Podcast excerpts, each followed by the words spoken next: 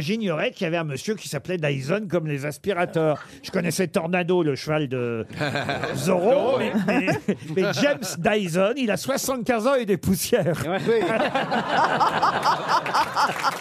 Il est, il est anglais Ah, il est anglais, mais il parle pas souvent parce que, comme le principe de tous les Dyson, il vide jamais son sac. Et il est silencieux.